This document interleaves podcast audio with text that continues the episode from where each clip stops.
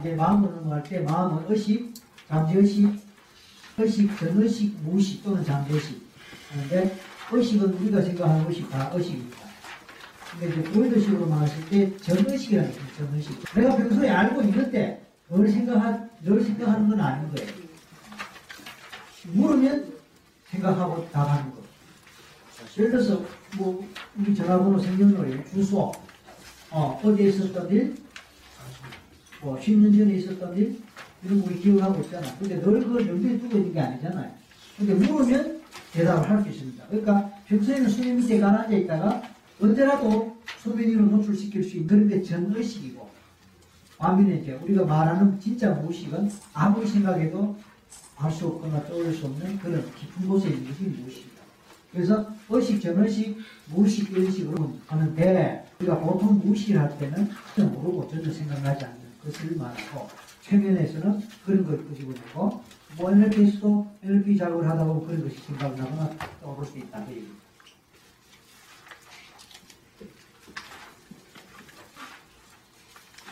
무의식 이야기를 하게 되면은 많이 오해를 합니다. 주로 프로이트식 무의식관에 영향을 받고 있기 때문에 굉장히 부정적인 그런 이미지가 있는데 실제로 NLP나 최면에서 사용하는 무의식 개념에서는 대단히 긍정적이라서 무의식에 대해서 고마워해야 되고 무의식을 친구 삼아야 된다. 왜냐하면 무의식은 기본적으로 나를 위한 것이다. 나를 살리고자 하고 나 지키고자 하는 것이다. 물론 여러 가지로 표현할 수 있습니다. 여러분 기억과 정서의 저장소, 기억을 조직하고 직관, 연관, 영성의 센터하고 부정적 감정을 억압합니다. 왜? 나를 지켜주려고. 나를 보호하려고. 그냥 부정적 감정이 일어나는 대로 다 그냥 드러내버리면 내가 다른 사람하고 관계에 있어서 문제가 생기고 적응에서 문제가 생겨요. 그러니까 그렇게 하려고 나를 지켜주려고 억압시키시고 숨겨준다. 그 뜻입니다. 그다음에 신체 기능을 관장한다 이 말은 우리 자율신경 내 의지와 상관없이 심장은 알아서 뛰어주고 혈액은 알아서 순환해지고 알아서 위장운동이 일어나고 소화가 되고 알아서 눈이 깜빡거려지고 알아서 숨을 마시고 내쉬고 이 모든 것들이 뇌에서 통제된다고 생각하지만 그 뇌를 움직이는 것 자체도 자주식이다. 그래서 신체 기능을 관장한다 이렇게 볼 수 있습니다. 그 다음에 자원, 긍정적 자원이 우리 무의식이 다 제작되어 있습니다. 나중에 전체 조건 할때 나올 얘기지만 이제 그다음 이런 무의식은 평소에는 우리가 잘 눈치를 못 챕니다. 때 집중을 하거나 이완할 때 쉽게 액세스가 될 수 있다. 있다. 그렇게 이해하시면 됩니다. 항상 이거는 NLP 할때 염두에 둬야 됩니다. 모든 학습, 행동, 변화는 의식 수준에서는 한계가 있고 의식 수준에서는 잘 안 됩니다. 무의식과 연결돼야 되고 무의식 수준에서 이루어야 됩니다. 우리 일상생활에서 저절로 일어나는 저 자연스럽게 습관화되고 반복적이고 나도 모르게 별 생각지 않은 모든 반응들은 무의식 반응이라고 있는데 이것은 나도 모르게 이루어지기 때문에 저절로 일어나는 거기 때문에 자동적으로 일어나는 거기 때문에 변화를 가지고 있다. 나도 알게 한다면, 내가 의도적으로 한다면 변화가 쉽지만 나도 모르게 일어나고 저절로 일어나고 무심결에 일어나고 그러니까 어느새 어느새 일어나는 거니까 변화가 어려운 거예요. 공포증, 불안증 이런 거 다 마찬가지입니다. 내가 아무리 안 그러려도 가슴이 두근거리고 특히 고황장애 내가 아무리 안 걸려도 막 호흡이 가빠지고 알레르기 내가 아무리 안 걸려고 해도 막 반응이 일어나 버리고 왜 그랬나? 수준에서 일어나기 때문에 무의식 수준이 일어나기 때문에 내가 눈치 못 채는 상황에서 내가 의도하지 않은 상황에서 일어나니까 고치버리는 거예요. 그렇기 때문에 바로 그 무의식을 잘 활용하면은 이런 부분에서 쉽고 효과를 있다. NLP와 체내는 그런 면에서 탁월한 효과를 본다. 그래서 우리가 무의식을 알아야 되는 이유가 여기 있는 거예요. 그런데 우리가 초등학교 때부터 대학 졸업할 때까지 이렇게 중요한 무의식에 대해서 제대로 배워볼 수 있는 기회가 한 번이라도 있느냐 하면 never, never. 그나마 심리학에서조차도 기껏 프로이드를 다룰 때 일부 그나마도 부정적인 차원에서 그게 다라. 그 심리학 공부한 사람들도 프로이드의 무의식관 그 부분에만 알고 있기 때문에 심리학자조차도 더 이상의 대해서는 전혀 무시하다. 참 슬픈 일이죠. 그 무의식이 나를 지켜주기 위해서 알레르기 반응을 일으키는데 나를 보호하기 위해서 공포증 반응을 일으키는데 심지어 나를 살리려고 암세포를 만드는데 우리는 행동 결과만 보고 그것이 일어나게 된 근본 출발점이 되는 정체성이나 신념이나 가치 부분에 대해서는 전혀 생각할 줄 모른다 는 겁니다. 모를 수밖에는 그에 대한 지식이 없고 그에 대해서 누가 말해주는 사람이 없었으니까. 로버트 딜츠가 로버트 딜츠의 자기 엄마가 암에 걸렸어요. 유방암에. 원래 엄마가 간호사였는데 암에 걸렸어요. 그런데 드라마틱하게 로버트 딜츠가 엄마의 신념을 바꿔줌으로써 암을 완치시켰다는 거예요. 그래서 책을 썼어요. Belief라는 책을. Belief, 신념. 신념이 암을 만들고 신념이 암을 치유하셨다. 실제 이거 실화입니다. 로버트 딜츠 엄마가 암 말기였어요. 암 말기였는데 아들 잘 뒀대요. 항암 치료 안 받고 방사선 치료 안 받고 암을 세가는 거예요. 완전히 오늘 필요. 그 중에도 신념 차원에서 초점을 두고 바꿔주고 바꿔주고. 그럼 이건 모든 게 뭡니까? 의식이에요? 무의식이란 말이에요. 자, 여기서 우리가 어떤 결론을 얻느냐? 그럼 무의식이 다냐? 아니죠. 의식도 중요한 거죠.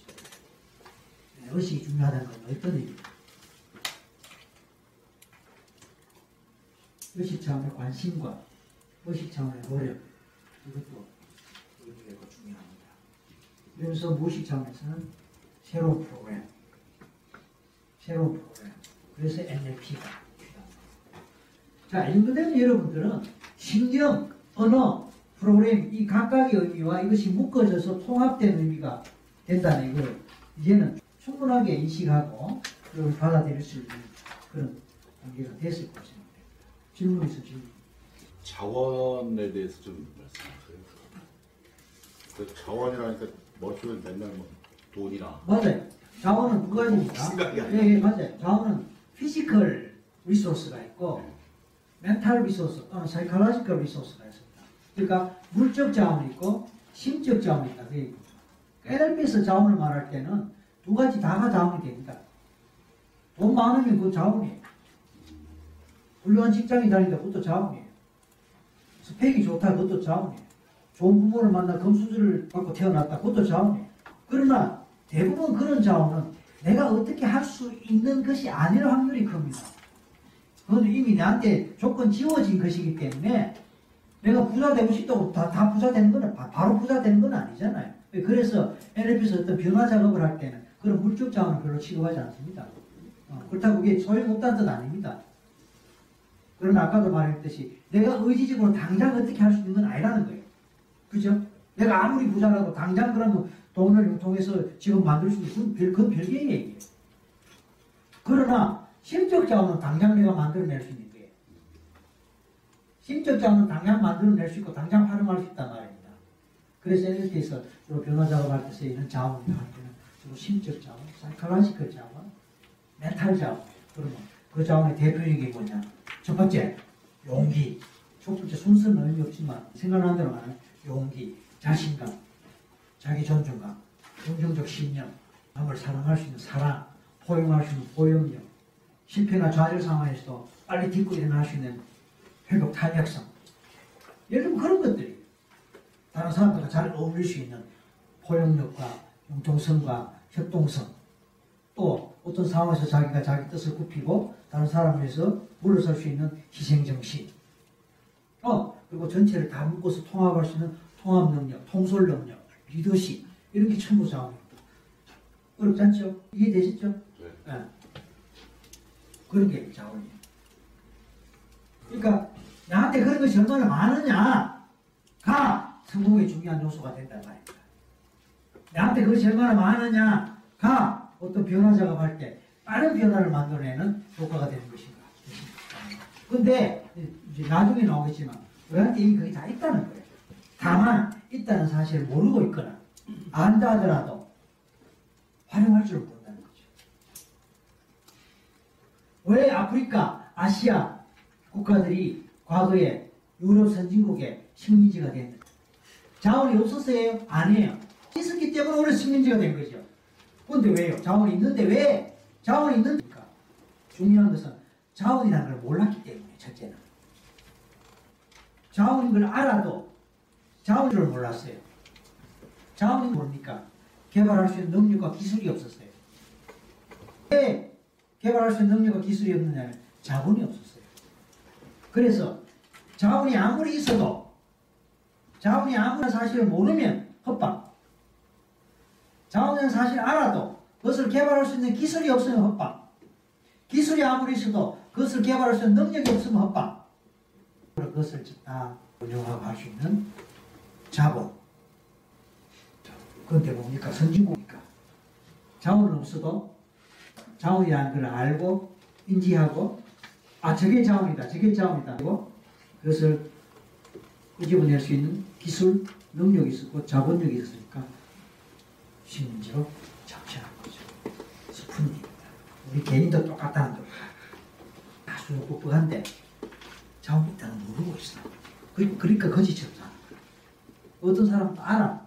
알면 뭐해? 그걸 끄집어낼 수 있는 기술이 없는데 능력이 없는데. 그러니까 결국은 뭡니까? 똑같은 게 진짜 그러면 훌륭한 사람 뭡니까? 자원이 있다는 걸 알고 끄집어낸 기술도 있고 그걸 활용할 수 있는 능력도 있고 발휘할 수 있는 능력도 있고 NLP는 결국은 깨우쳐주고 활용할 수 있게 하고 끄집어낼 수 있게 하고 하는 그런 원리와 기술을 기법이 해당된다. 그. 얼마나 멋있는 거예요. 얼마나 멋있는 거예요. 관심을 가져야 돼. 분이 NLP의 대가였던 것 같아요. 누구요? 이순신 장군. 이순신 장군. 네. 아, 그 당시에 똑같은 물질. 아 그렇게 볼 수 있죠. 예, 그럼요. 그럼요. 도저히 뭐 아, 23년 그럼요. 뭐 이순신뿐만 아니고 뛰어난 위대한 사람들은 다 이런 원리가 이미 다 체득되고 있고 되고 있는 거예요. 다만 이제 NLP 사람들은 그런 것들을 이론화시켰고 체계화시켰고 기법화시켰다. 이게 차이죠. 그래서 우리가 그대로 따라하면 되도록 매뉴얼화시킨. 서양 사람들이 매뉴얼의 대가들이잖아요. 우리 동양 사람들, 우리나라 사람 매뉴얼을 잘 못 만들어. 그냥 중국국어로 하는데 서양 사람들은 그런 걸 체계화시키고 정교화시키고 도구화시키고 기법화시키고 기술화시켜 갖고 누구라도 사용하면 될 수 있도록 매뉴얼화 딱 시킨 그게 NLP란 말이에요. 이렇게 대단하다는 거죠. 그래서 어쨌든 관심을 가져야 돼요. 관심을 가져야 되고 반복 반복 노력해야 돼. 바뀌어져 또. 그리고 동시에 무시 속에 새로운 프로그램을 만들고 그 새로운 프로그램을 발휘할 수 있도록 작업을 수 있고. 자 그래서 의식과 무의식이 통합된 이 과정이 대단히 필요하다. 통합된 구체적으로 어떤 의미인가요? 이론과 기법이 통합된다는 게 어떤 거지? 어떤 의미야? 실제 적용할 수 있게 된다면 뭐 통합된 장면. 그렇지. 그것도 마찬가지지. 아, 그러니까 이론 따로 놀고 기법 따로 놀고 이거는 의미가 없단 말이에요. 의식 따로 놀고 무의식 따로 놀면 이건 의미가 없단 말이에요. 그러니까 무의식 차원 어떤 자원이라든가 그런 신념들을 의식 수준을 끌어올려서 행동을 아, 나타내는 그것도 되지만 자원을 꼭 떠났어도 예. 자원을 떠났어도 의식하고 무의식은 서로 얼라인, 얼라인먼트 또는 하모니 예, 예. 그러니까 신념이 행동으로 바로바로 표출될 수 어, 뭐 반드시 그런 뜻은 아니고 반드시 그런 뜻은 아니고 부합하는 신념 아니고 무의식에 부합하는 의식을 또 해야 되고 그런 거예요. 좀 추상적으로 들리나요? 프로그래밍이라고 아까 말씀하셨잖아요. 프로그래밍. 프로그램이라는 게 그러면 전체적으로 다 뒤집어서 체계를 바꾼다는 말씀이세요? 뭐 그런 의미도 되고 아니면 자 우리 이제 지난번에 알레르기 작업했잖아요. 알레르기 작업했을 때 우리 제가 한 거는 딴 거 없어요. 프로그램 바꿔준 거예요. 새로운 프로그램 심어줬어요.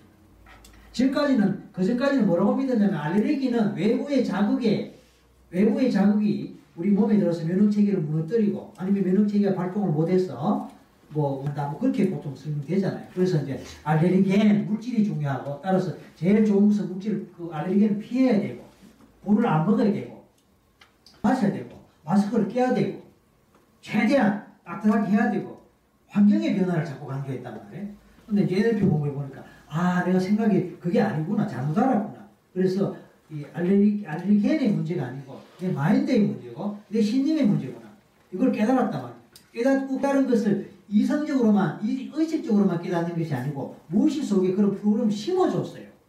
눈을 감고 심호흡하면서 relax 된 상태에서 어떤 목소리를 통해서 바바바바 해갖고 무의식 속에 그 프로그램을 새로 심어줬단 말이에요. 그러니까 심어진 프로그램이 그때부터 operate 되면서 내 신체 행동에 영향을 미치고 행동이 바뀌고 신체가 바뀌고 면역체계가 달리 반- 반응하고 피부가 반응하고 그렇게 된다. 심는다는 것은 이제 프로그래머거든. 마인드 프로그래머거든. NL, NL 프로그래머거든. 그러니까 trance로 해놓고 집중시켜놓고 그렇게 언어를 통해서 새로운 프로그램을 install하고 install된 프로그램이 operate 될 수 있도록 그게 이제 테크닉이죠. 우리는 그런 테크닉을 step by step으로 매뉴얼 속에서 첫 번째 이렇게 하고 두 번째 이렇게 하고 세 번째 이렇게 하고 그걸 배워나가고 모델 하다 보면 우리도 프로그래머 된다. 그런 거죠. 논리는 간단해요. 우리 좀 매뉴얼 익히러 여기 온 거예요, 사실은. 어, 매뉴얼 익히러 왔는데 매뉴얼만 안 하고 왜 말이 많냐 하면은 이 매뉴얼이 왜 그런지 거야. 그이 매뉴얼이 어디서 나왔는지 배경을 설명하고 그러니까 내가 목이 이렇게 아파. 여러분 머리가 나 이유를 모르면 또이 매뉴얼대로 안 따라 안 따라해 자꾸 딴 생각을 해. 그러니까 친절하게 이유를 자꾸 설명하고 배경을 설명해서 이러면 납득시켜야 나중에 끽소리 안 하고 그대로 따라하는데 이 머리가 굴러가고 전부 자꾸 이유를 붙이고 자꾸 딴소리 하는 어린애들은 그냥 엄마한테 뭐 그냥 따라하는데 머리 조금 굵으면 왜 그거 해야 돼? 나 그거 싫어. 이따구 소리 하는 거야. 여러분 이따구 소리 자꾸 한다. 무식 마음이 예, 의식의 마음은 이제 오늘 좀 배우고 있잖아요. 기쁨을 배우고 있잖아요. 그럼 그쪽을 자꾸 살아가줘야 돼. 그게 자꾸 의심을 품고 저런다고 될까 지금 아, 말도 안 된다 이래 버리면은 의식은 따로 노는 거예요. 네? 아 그래 그래 뭐 그게 그렇겠다 그렇겠다 그렇겠다 그리고 무의식에도 그렇겠다라는 쪽으로 이제 심어주고 따라가지고 그럼 이게 이제 얼라인이 되는 거예요. 휠 얼라인먼트 할때 얼라인 되는 거예요. 근데 이제 나무랄 수 없는 게 나무랄 수 우리 교육이 그죠? 눈에 보이는 걸 믿도록 그렇게 우리가 조건 형성됐잖아요. 그러니까 여기서 듣는 이야기는 전부 생소하고 뜻밖이고 그리고 비상식적이고 비전통적이고 지금까지 한 번도 보지 않았고 생각지도 않았던 얘기를 듣게 되니까 당분간 혼란과 갈등과 의심과 이게 될 수밖에 없어요. 그, 그거 겪지 않으면 뭐 모든 발전은 다 그런 과정 거치죠. 근데 그 고지 넘어서 버리면 이제는 아 보라 새로운 세상이 왔도다. 과거에 내가 뭘, 뭐를 알고 있었거나 과거에 내가 뭘 갖고 있었거나 그건 쓰레기가 거예요. 아 내가 새 차를 샀는데 뭘 헌차 자꾸 애지중지합니까? 헌차는 과감하게 버려버려야지. 아 그렇습니까? 옛날에 컴퓨터 처음 나왔을 때 처음 나와서 286 썼어요. 386 나왔을 때 와 286 버려버리는 거야. 어 똑같다는 거야. 486 나왔을 때 386 똑같다는 거야. 586 나왔을 때 486 똑같다는 거야. 펜티움 나오니까 586도 필요 없고 다 필요 없어. 그 다음에 어 요즘 뭐 옛날 컴퓨터 돈 주고 살라고 없어요. TV만 보더라도 브라운관 TV 요새 있습니까? 요새 스마트폰 나오니까 폴더 쓰는 사람이 있긴 있었지다만은 그렇게 바뀌는 거예요. 그러니까 NLP를 공부하고 나면 옛날에 내가 공부했고 배웠던 거 저는 그래서 책 많이 버렸습니다. 옛날에 공부하던 책 많이 버렸어요. 소용이 없는데, 볼 일이 없는데. 책 많이 버렸어요. 그 다음에 옛날에 배웠던 지식들도 많이 버렸어요. 버렸다는 거, 지식을 버린다는 게 이상하지만 전혀 생각을 안 하고 그걸 뭐 쓰질 않으니까 내게 아니죠. 왜냐하면 그건 뭐 새로운 더 멋진 이론과 기- 지식과 기법을 만나는데 옛날 뭐 소용없죠. 세상에서 하루하루가 다르게 새로운 지- 기술이 진화 발전하지 않습니까? 그러면 하루 전에 지식은 이미 오래된 지식이고 그 구글 같은 데 들어가 보면 계속 정보가 업데이트 돼서 그잖아요. 이에 관한 이제 구글에 그 정보를 검색해 보면 엔사이클로피디아, 뭐 위키피디아가 거기 가보면 옛날에는 NLP 창시자는 그냥 밴들러와 그린더 두 사람 이름만 딱 나왔어요. 그 요즘 보면 한 사람 이름 항상 나오거든. 추석이 제3의 인물 등장한단 말입니다. 업데이트 되는 거예요. 그래서 혼란 느끼고 갈등하고 충분히 저 이해합니다. 그냥 저도 그런 과정을 거쳤으니까. 그러나 빨리 틀어버리면일수록 유리합니다. 그래야 지금 공부하는 것들이 싹싹 맺게 되는데 혼란도 끼고 갈등하고 신될수록 이렇게 이제 이걸 내 글로 채택할까 말까 채택할까 말까 하는 사이에 쑥쑥 지나가버립니다. 근데 뭐 자꾸 받아들이겠죠. 음. 보잖아요. 응? 알레르기가 치료되고 알레르기가 달라지는 모습을 보잖아요. 그런데도 계속 옛날 거 약 바르는 걸 고집해야 됩니까? 예를 들어서, 예를 들어서.